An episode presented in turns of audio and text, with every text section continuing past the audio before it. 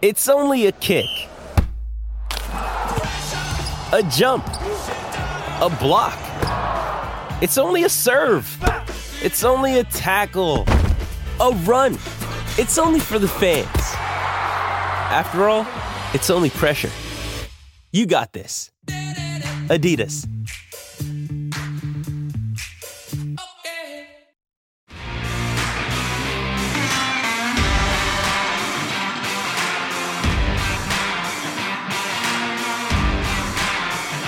You are listening to Claret and Blue, an Aston Villa podcast brought to you by Birmingham Live. Hello and welcome back to the Claret and Blue podcast. My name is Dan Rolinson and I'm joined once again by John Townley. John, how are you? I'm well, thank you. Yeah, yeah, doing good. Good. Uh, today's episode, I don't know what the, the final title is here, but I- I've got it down in front of me. Unai Emery's five-step plan to European glory with Aston Villa. So we're going to go through these in order from one to five. They're not in any order of importance. Um, these are just five steps that we thought of. If you're watching this and disagree with anything or think there's other things Villa need to do to make that step from mid-table to sixth, let us know in the comments below. Number one, consistency. Massive, isn't it? If you want to get, achieve anything in football, you can't be this hit and miss club where you win a couple, or lose a couple. You've got to be consistent over the course of a season. Yeah, we spoke after the uh, win over Tottenham. The, these the two 0 win over Tottenham, and it was in January. I think it was January, um, and it was like, uh, what do Villa need to do in 2023 to be better? And the first thing that was said was like, yeah, consistency. It kind of, I don't know if that's like a, almost a bit of a cheek. 'cause It kind of covers a few things, but the main point is that yeah, it's simple. Villa need to, as we have been under Emery, to be fair, for the most part. Um, obviously, we had that Leicester defeat, and then we def- uh, obviously lost two more against City and Arsenal. But at the same time, so well, those two teams are the best teams in Europe. Um, not Leicester, Arsenal and uh, City. But the Leicester defeat was a bad one. Like the, they are a very poor team. Um, good, some good players, but they're a poor team at the moment. Would you rather lose that game making bad mistakes that we we know we can fix? Yeah. You know, no one wants to lose the game, but as long as it wasn't us being dominated at Villa Park to a team who weren't very good, you know. So I think it was one of those where it was like, oh, we're just going to have to get over that, and hopefully next year that doesn't happen.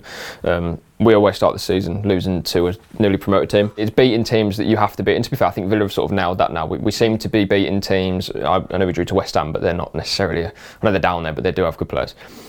We seem to be sort of wiping the floor with, you know, Everton 2 0 away, no problem, even though they had Dyche and, you know, a good bounce. Bournemouth, they beat Liverpool at home and haven't been horrific in the last six or seven games, beat Wolves away. Come to Villa Park and get toasted 3 0. Um, those are the teams. I know that sounds a bit big headed for us, but like we are that team now, and That's what we've gotta be. We've got to get used to it. Like we can be not cocky about it. We need to respect our opponents, but at the same time, if you want to get top six, you have got to beat them. There's no you know draws here and there. You, you beat those teams home and away. Try and get what you can against the teams you're competing with for European football, but ultimately you need a good home record and a good away record, and that's what's going to get you top six. I suppose the point that we've put consistency down is that it's all well and good doing that over 14 games so far. You've got to do it over the next 10 or so games left in the Premier League, depending on when this comes out and if there's been games played. Um, and the following 38 games next season, you've got to be more level across the season rather than so up and down. we're not going to go a whole season unbeaten, but you know we, we lose to Leicester, and then it's like, well, how are we going to react? Well, it's City away, it's almost a bit of a write-off, let's be honest. But then Arsenal at home, we did react well, and if that isn't Arsenal, we beat them. You know, or we probably should have beat them when it is Arsenal. So, like, I think it's encouraging that. We have been consistent under Emery, and even when we haven't got the results that we wanted, like Liverpool, for example, at home, three-one, that wasn't a you know we probably should have done better there. And then the week after, we bounced back, and so it's like a we have been consistent even when we have lost a game because you will do that in this season, right? We have reacted well, which is encouraging. I think the only sort of question mark, and I don't want to sort of spend too much time on it, but Emery has usually started well at his clubs. Um, I think then it's a sort of thing of will the players still, you know, want to do what he wants? Uh, you know, that's the sort of not fear or worry, but I don't think we're going to. For example, if we and take our last 10 games, if we did that again in our next 10 games, we'd probably get Europe this season. Probably won't happen though, so it's like a there will be a period where we don't get as many points and stuff, and that might happen next season as well. But as long as we are uh, bounce back and get the points that we need over the course of the season, that's the main goal. It's not going five games winning, uh, losing. That's the sort of thing that we have been doing. So yeah, consistency, but also we know we're not going to be unbeaten. It's just it's getting back in the saddle and continuing as, as as we were. Number two on this list is very similar to what we've just spoken about, really. It's sort the Villa Park form. By the time I come to edit this, I'll probably head, headed these things better. Sort Villa Park form is such a horrible way to say it. The ones we've just mentioned there Watford at home, Wolves at home, Leicester at home, conceding four. That's three off the top of our head in the first three or four minutes of this conversation. You could think of another four or five over the last couple of seasons that results like that. If you want to get into top six, yes, you're going to get bad results here and there. But at home specifically, that's your fortress, isn't it? That's where you want to be winning 10 games at home or, or something, you know, getting the bulk of your points at home. That's what it should be. We've been good on the road. You've got to now translate that into to Villa Park. Yeah, and we've started seeing signs that we are. I think it was Bournemouth we played and we could have won that at any score line really. Palace was similar. There was um, they don't tend to concede a lot of goals. No, they lost to Arsenal by by a decent amount, but they never really conceded more than twice in a game. But we were you know, clearly going to win that, and so we, we haven't really. I know there's two struggling teams, but we, I do think at home we will get it right. I'm actually more. I'm more just pleased that away from home we look very good because if you're going to sort, if you're going to, if you want one thing, I know your home form needs to be good, but the away form is always going to probably let most clubs down. Yeah. So If we've already got that, sorting the home form should yeah. be easier. Yeah, and I, I think we'll get there. We're obviously going to we'll touch on it, but we'll recruit in the summer. Um, Villa Park can be a fortress. We know it can. Most players, or most Villa players, or like Danny Ings when he left, before he left, said like, "Oh, the Villa Park is genuinely a 12th man." Like they don't quite realise it sometimes. Like I'm sure now he's gone to West Ham, he thinks, "Oh, the London Stadium probably can't be a 12th man," and that's. You know, I'm sure West Ham fans probably agree with that. It's, it's like a we really can use that in our advantage, and I think the more we play well, the better the atmosphere gets, the better it all sort of just comes together. So, um, yeah, sorting Villa Park home form is massively important, but I think I think that'll be all right. I'm not particularly worried about that. One and two on this list should come hand in hand, really, if, Hopefully, if yeah. things work out how you expect them to. Number three, again, I don't know why I've written these notes so poorly. I've just put smash recruitment, Smash recruitment. by, by which I mean, yeah. by which I mean recruit well and get good players, and you know keep, keep hold of your good players and make sure. Again, it's it's, it's easy to say, oh, make sure you sign good players, but you know if this is a crucial transfer window coming up and we sign three players for fifty million and they don't work, next season's uh, objective to get into European football is going to be a lot harder because of that summer recruitment. It's almost like a bit of a tipping point recruitment for us at the moment because, as you say, if we spend 80 million on free players, It's Kaley Cuoco for Priceline. Ready to go to your happy place for a happy price? Well, why didn't you say so? Just download the Priceline app right now and save up to 60% on hotels. So, whether it's Cousin Kevin's Kazoo concert in Kansas City, go Kevin, or Becky's Bachelorette Bash in Bermuda, you never have to miss a trip ever again. So, download the Priceline app today. Your savings are waiting. Go to your happy place for a happy price. Go to your happy price, Priceline. And they are um, they don't make us any better. Say that. Then we're I think would be further behind than what we are now because then you have three players who have just joined who aren't settled, blah, blah whatever it may be. So we do need to get it bang on. And I know we have wealthy owners and we can afford to spend big money in transfer windows, but we can't spend. You know, if, if we're competing with uh, Newcastle, who spent 70 million on Isak, and I know they can't spend that all the time because of FFP and stuff. Uh, Chelsea, who are spending nearly like half a billion quid in a window, we can't spend 80 million on a player that would like to join those teams. Um, so we have to box clever. We need to. Our recruitment has to be good. We have to sign players who are about what like 40 million, which sounds like a lot of money, but like Lucas Paqueta, for example, is a good player, but he goes to West Ham and does absolutely nothing. like West Ham spent like 100. West Ham were in the top six last season, I think I'm right in saying, or the top seven. They're in European football, and The Europa League final, didn't they? exactly. That, so that's the base of a squad that's clearly good. They didn't lose anyone. They kept Rice. That's the base of a squad that they know they can do that again. So they spend 120 million or whatever it was on you know, Cornet, Scamacca, Paqueta. That's the ex- exact exact example of what can happen now they're in the bottom three. Of you know, there's obviously different reasons. Like Moyes hasn't been you know, particularly loved at the moment, but that's what can happen if you get it wrong. If you get it right, then you're looking you know the other way and that's what we need to do basically. We, we can't spend loads of money on one player or on several players, but we can do it well. You know, and I trust Emery. Like for example, Moreno, I think is a really good player. We buy him for about 13 million. I'd much rather do that than spend 30 million on a player. Dean. Well, that's the sort of you know, again, we not to bash the player, but I don't know how to put it, but with, that's the sort of thing that I'm talking about. Like Moreno comes in for half the price, and I know it's an Emery signing, but the point being that if Emery can recruit that sort of player and improve us, really improve his team, then The That's financial spend is almost irrelevant if the squad is better of it. Yeah, exactly. And I'd rather spend uh, whatever Emery wants. We need to give him basically is what I'm trying to, or at least provide him with something that resembles that. I don't think we can give Emery players and say, "Oh, can you make this work?" It needs to be on Emery's terms, and that's how we're gonna. Um, improve the team and get to where we need to be if we start giving him players that are 40 50 million that yeah they look good like for example um, Pedro Gonçalves I'm, I don't know if that's a player that Emery wants to sign but if it's a player that Villa are putting towards him, I'd be like, well, I know he's a good player, but if Emery's wants something else, we'll go with what Emery's. Do you know, it might be a player that Emery wants. I'm just talking out loud, but that's the sort of thing we need to do. We need to be very clever with how we recruit, because if we get it wrong, we'll be backwards, and if we get it right, we'll go forwards. So it's uh, it's one of the, it, it sounds simple, but it's obviously quite complex. So. smoking all the way through there because I'm just looking at number four, and we were speaking on WhatsApp before we were working out what you know what kind of content we were going to shoot today. Can you explain what you mean by let him cook? Let him cook is let him do his thing. Like this guy Emery, this guy Emery. This guy Emery let him cook, man. What does that mean? what we turn into. Uh, We know what Emery is. He is a serial winner in terms of European competitions. He isn't a manager who's gone into. Uh, t- I know he's gone into PSG and Arsenal, but Arsenal weren't on the top of the Premier League. He's a manager who. I'm not trying to say settles for second best, but he would rather work in a project and work, you know, at Seville, uh, Villarreal, Valencia, teams like that. I know they're all Spanish, but Villa's in terms of club profile, club profile in those leagues, Villa are the sort of replica, right? As are Newcastle, we didn't take over Newcastle for different reasons. Um, so we need to we, we just give him the tools, let him do his thing. And I remember saying similar about Gerrard and the start of this season, but that's not because I was judging Gerrard as good as Emery, of course not. But it was the point of we need stability. If we're going to get anywhere, you give the manager time. And I'm glad that there isn't even a. I personally don't think there would even be a conversation about Emery. Um, you know, if we lose five games in a row, or whatever, obviously it'd be like, oh, what's going on? But I don't think there would be a, you know, this isn't working or whatever. Whereas it would have, as it was with Gerrard and Smith. Now we've got a top class manager who's in, you know, the elite bracket really. Um, I said at the start of the season, Gerrard needs a full season to do his thing, and clearly that didn't work out well. But we absolutely mean it now, and I know we've been saying it for a long time. Oh, we've been talking about Europe for ages and whatever it may be, but this is a genuinely this is it now. this next season is the season where we do and we should compete.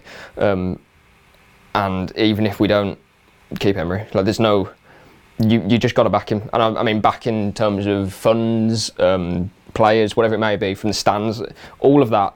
Because we know he can do it. He's done it for 15 years. This is the first time in 15 years that he's had training Saturday to Saturday because he's been European, been in European competition. So, like it's the more you think about it, the more it's like, how did we pull it off, sort of thing, from where we came from, and that's why I'm so glad that he's with us because it's like he genuinely wants to be here. It's not just, I don't know, if we had Poch or something, you'd be thinking, oh, Real Madrid want a manager or whatever it may be, and he, he might want to go in there. Emery's like, now this project is mine, and I've been sort of not scarred by Arsenal or PSG, but he knows that those clubs aren't for him, even though he's good enough to manage them. And I know they didn't get the results and stuff, but actually he did well at Arsenal if you look at it. Um, there was something to do with PSG, there's some sort of stat that I can't remember that he did well in. But um, yeah, the, we need to back him, continue backing him, and don't stop backing him until he wants to leave. Like that's that's the facts of it. Would yeah, let him cook. Yeah, let him cook, let him do his thing. Number five on the uh, five-step guide to European football, European glory, whatever the title is, win the FA Cup. if you can't get sixth place or seventh place or whatever gets into European competition these days, win the FA Cup. That gets you into the Europa League, doesn't it?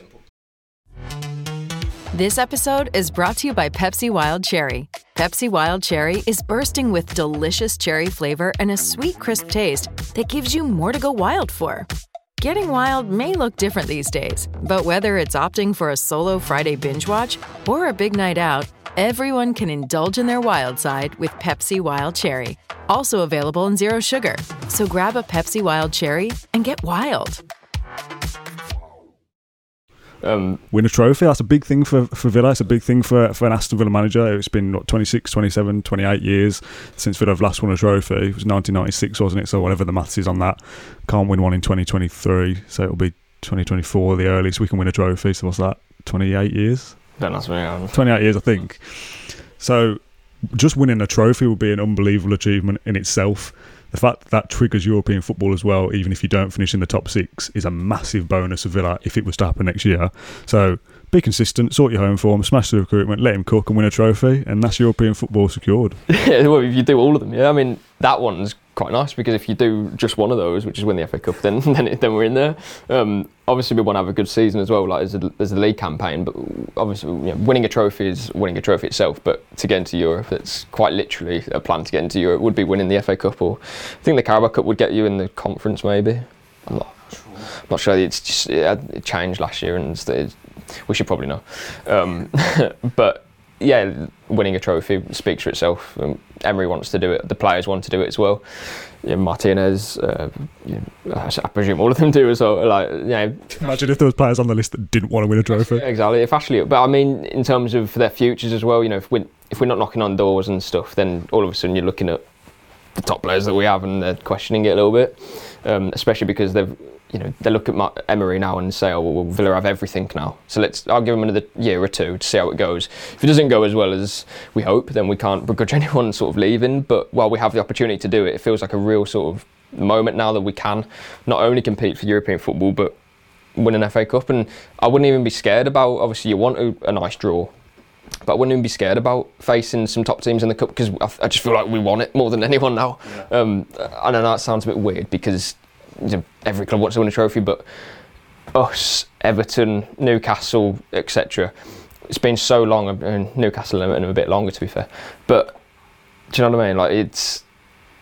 I think you know us in Newcastle. Let's say we are desperate to win silverware, and that's why I was. Um, that's why they've sort of put everything into that Carabao Cup, and the final obviously was sort of didn't work out for them for different reasons. But that would have been massive for them, as it would have been for us. And I know they've got back in to win the Premier League, but for us it would be just as big because it's like a moment of oh, like relief that we've finally done it, relief that it's all kind of come off and that we're, we are there now and we can continue. Like teams like Leicester won the FA Cup a couple of years ago and whatnot, but they don't have the, the infrastructure or manager or whatever it may be to continue doing that. We want to win the FA Cup and cups and qualify Europe.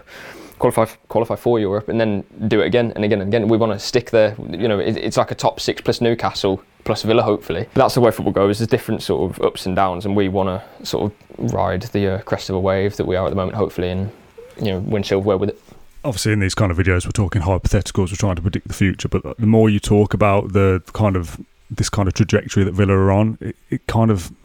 I know I'm asking you to like envisage the future, but if you have all these steps in front of you, it's difficult to look that far ahead and go, there isn't success at the end of all that because it's heading towards that.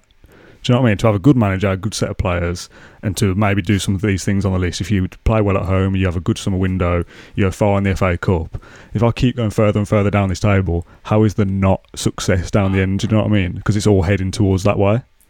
It, it's heading towards that way, but again, I do think there's no guarantees in football, which is difficult. I know. and it's still still early. We're 14 games into Emery's reign, or whatever it may be, plus competitions. Um, I think really you, you want to pick out the main points in that list, like what's going to make us more sustainable in terms of competing for Europe all the time, not just once like West or twice like West Ham did, and then fighting relegation, or Leicester. Wolves. Uh, Wolves, exactly, and that, that's the battle that we're trying to play with. I think we have the infrastructure and stuff to make that work, and we can stick there.